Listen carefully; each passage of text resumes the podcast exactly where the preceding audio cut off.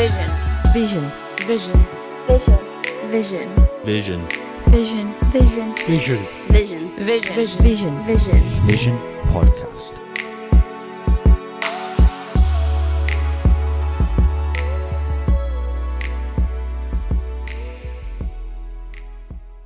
Hello, my believers, non believers, and I don't knowers.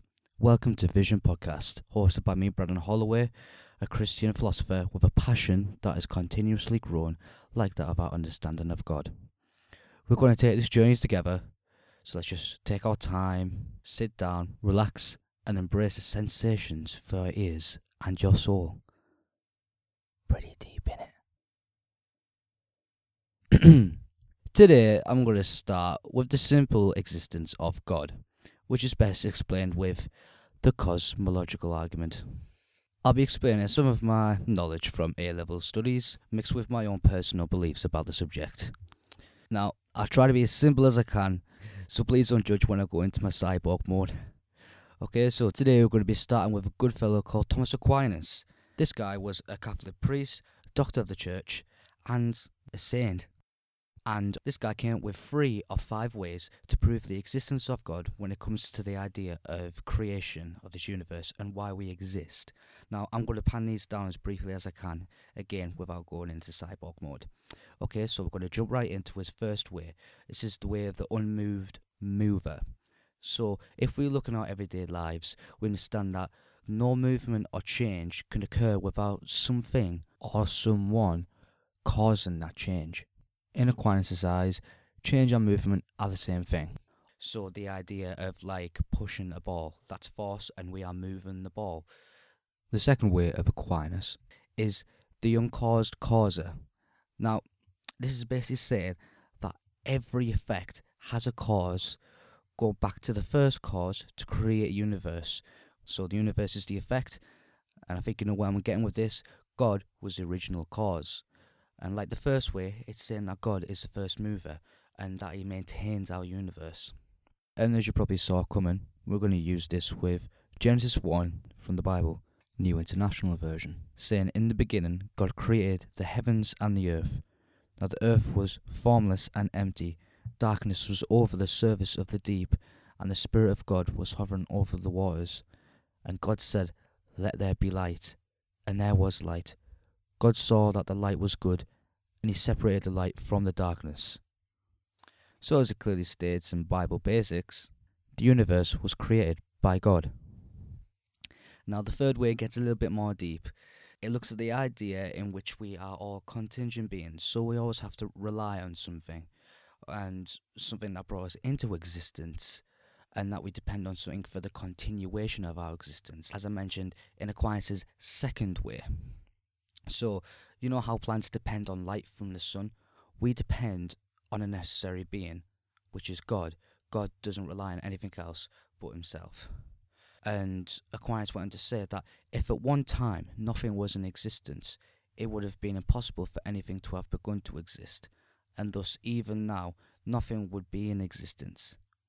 This is the idea of possibility to actuality. So if there's something actual within our universe, then it obviously had the potential beforehand. So this is actually a little bit confusing, as I've just said to you. I've tried to really condense these down, and I may have actually missed a few things out. Please let me know, all those philosophers out there, if I did miss anything out of that. Um, the whole idea of this, with all these three ideas crammed into one, is mainly the second way in that everything has a cause and effect. You look in our daily lives, we see that a row of dominoes, each domino has its cause and effect. So, uh, let's say the end domino at the end of all these uh, this row of dominoes that fell down. That was the effect, but the cause of that was the domino previous to that, and then the domino previous to that, and previous to that, and previous to that, and it goes on until it comes to us, the people who cause or move these row of dominoes.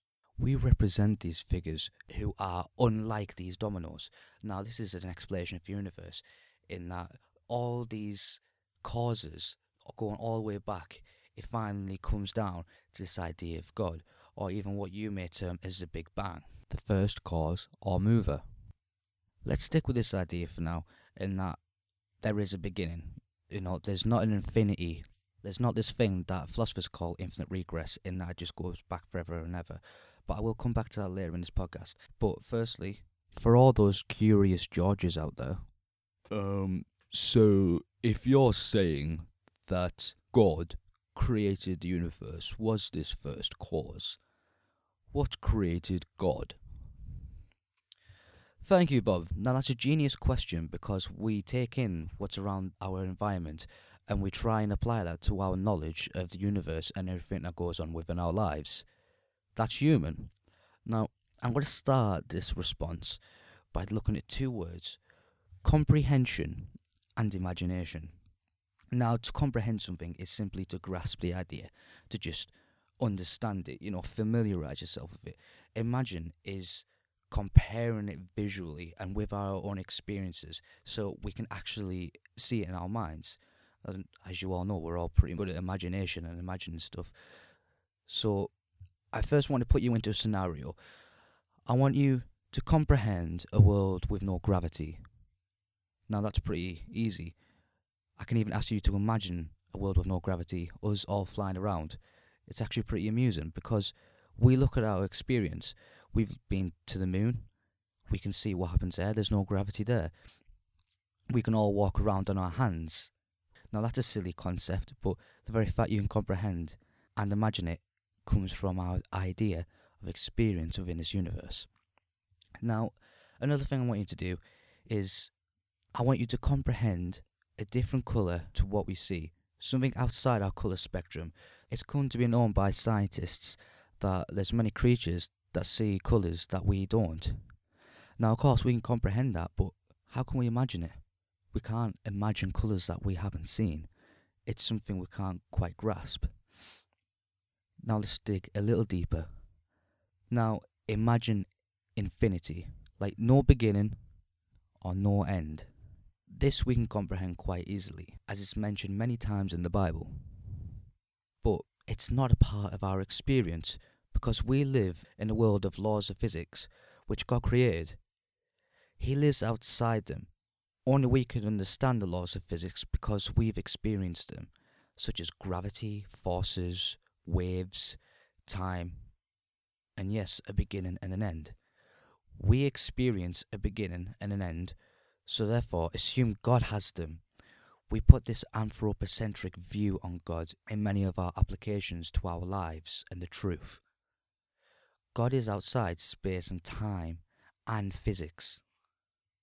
His power can even be shown with the saying, a circle square. This is something we can't even comprehend, never mind imagine. They contradict, yet this exists within our realm, not God's. And why don't we have this understanding? Because God loves us so much not to give us extra baggage as any loving father would do for a child. Now, to broaden on this concept, imagine a father and a child, say a daughter, they were walking towards like a bus station, and he was carrying a big suitcase, I don't know, loads of clothes, does a lot of work, so carries around his work with him. Now, a daughter that simply wants to help him and understand him more tries to carry the suitcase for him. But as any loving father would do, he wouldn't do that because she couldn't lift it. She'd probably get irritated and get really upset when he, she tries to and actually fails. Like I said, this is like God. He's taken on the extra baggage from us, like any loving father would do for a child. Think about it, guys. We wouldn't know what to do with his knowledge outside our laws of physics because we are not God.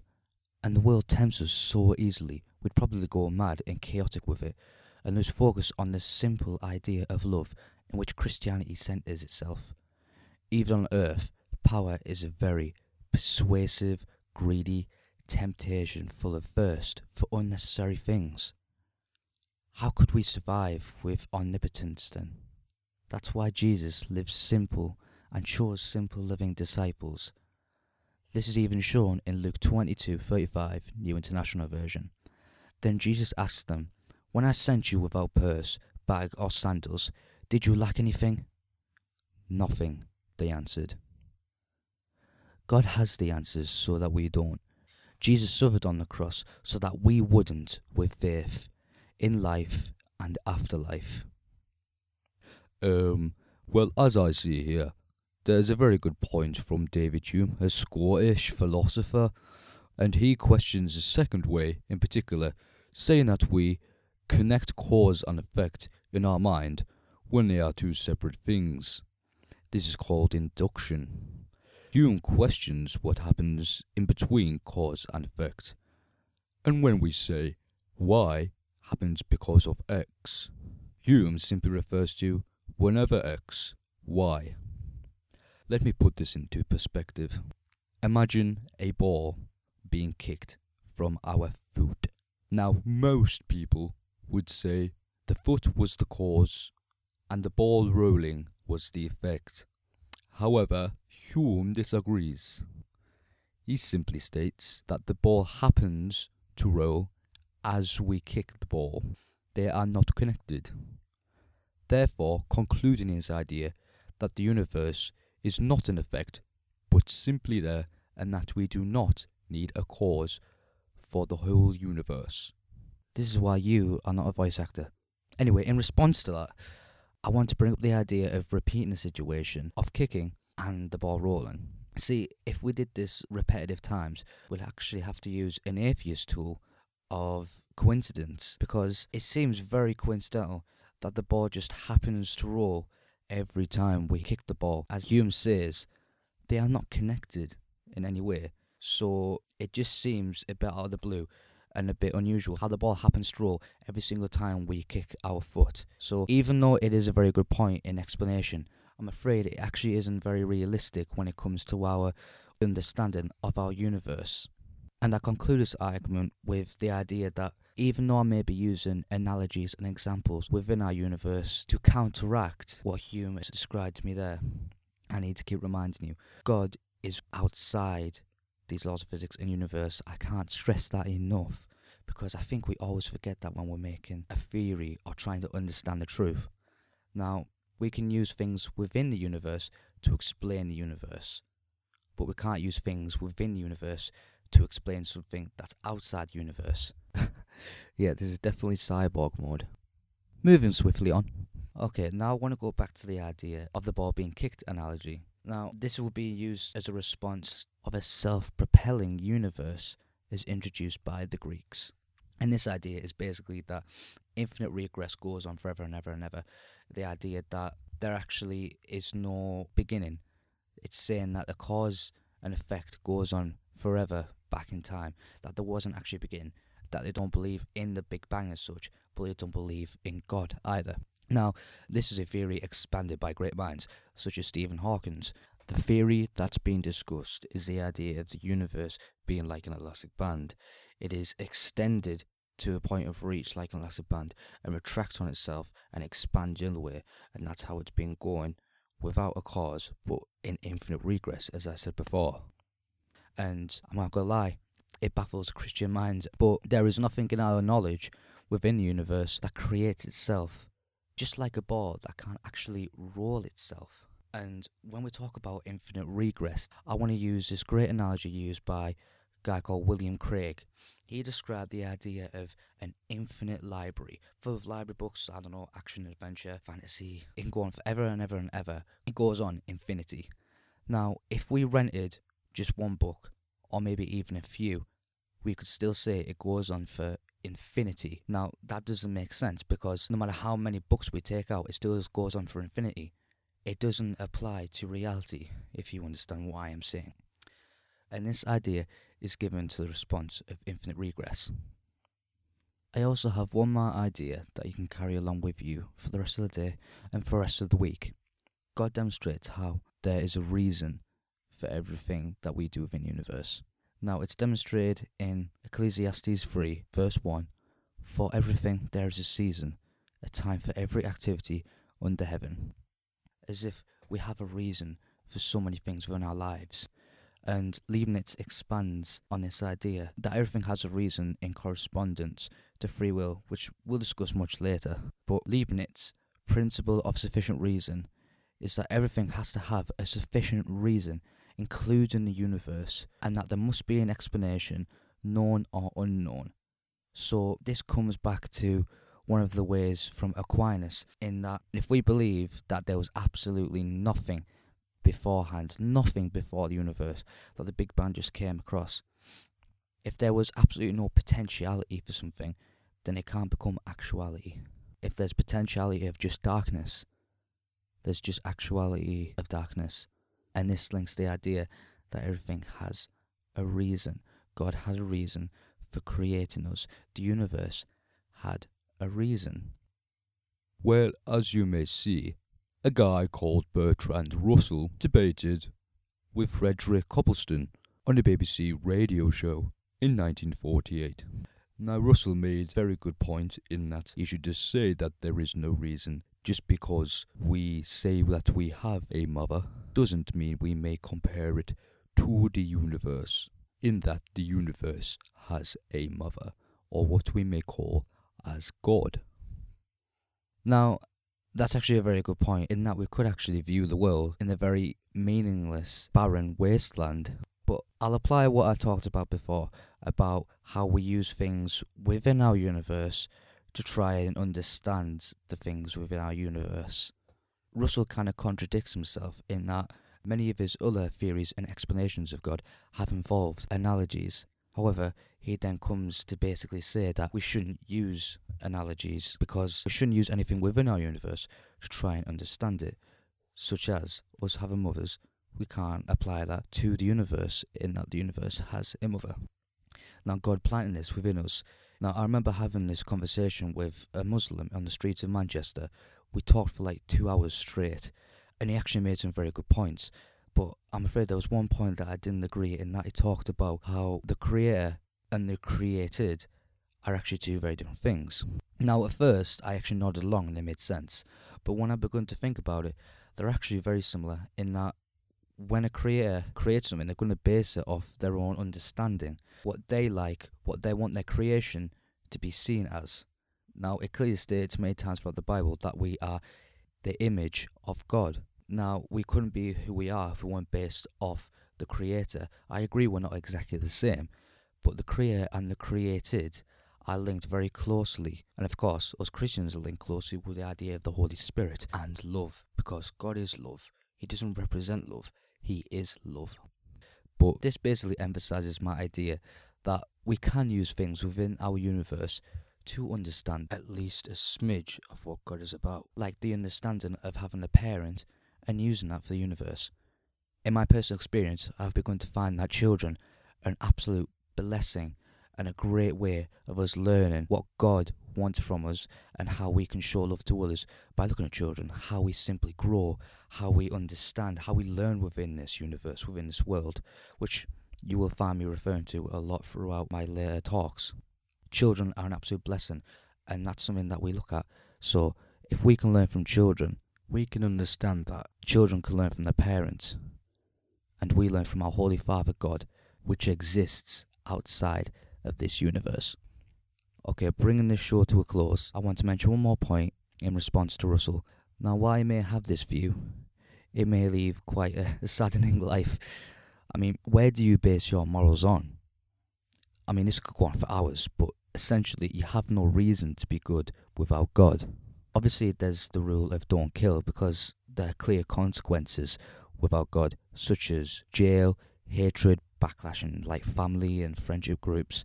I mean, again, this list could go on forever, but I'm talking about like selfishness, guilt of actions behind closed doors, stealing, and again, killing, but if you knew you could get away with it. A natural thing within us is our conscience, which is the God part of us, as we're all from God. A guy called Newman even toasted in front of the Pope and all his friends that he will toast to conscience first and the Pope afterwards, because conscience is a clear directory towards God. It's only in the world where the enemy walks, where we choose to do and be good. But this is free will, a gift. Yet you seek good innately, unintentionally, and intentionally. Good is God. We don't want to be miserable, we want to be happy. That's what we seek from when we are a child. Yes, we may have problems as an adult or as we grow, but when we are born from that womb, we seek happiness. We are born good. And yes, I can hear some of you say, well, what about the problem of evil? That I will come to at a later episode. But we are meant for good. And if we don't base our morals off this, and I'm not talking about deontological absolute laws in you must do this, you must not do that, but simply center your heart on the idea of love, loving others and loving God, the morals will come into place to better yourself as a person. God isn't just pointing a finger saying, You shall obey my commands. He gives you what's necessary for you to continue within the universe and to be who you're created to be. Don't commit adultery. Why? Because there's no love in a broken relationship. Don't judge anyone. Why? Well, you don't know what perfection is, and the bitterness and anger within you stays. You feel it, and people see it. Once again, there's no love involved. Don't use God's name in vain. Why? Because you are chucking around the name of the one thing that loves you the most. No love comes from this. They benefit us. His morals, which come from His existence, is what guides us in life, and we have faith in that. And I bless you all in faith with the Holy Spirit, and that Jesus walks with you, and that you just open your eyes and your ears to what He may be saying to you. God bless you all. I want to thank you guys for listening to this first episode. I'm afraid I've had to condense this down a lot, so please ask me any questions on something I haven't expanded on or something that you're curious about, maybe any more questions. I am more than happy to answer. My email will be in the description if you want to ask any further questions. Once again, thank you for listening. Take care of yourselves, and God bless you all. Peace. Vision. Vision. Vision. Vision. Vision. Vision. Vision. Vision. Vision. Vision. Vision. Vision. Vision. Vision Vision. Podcast.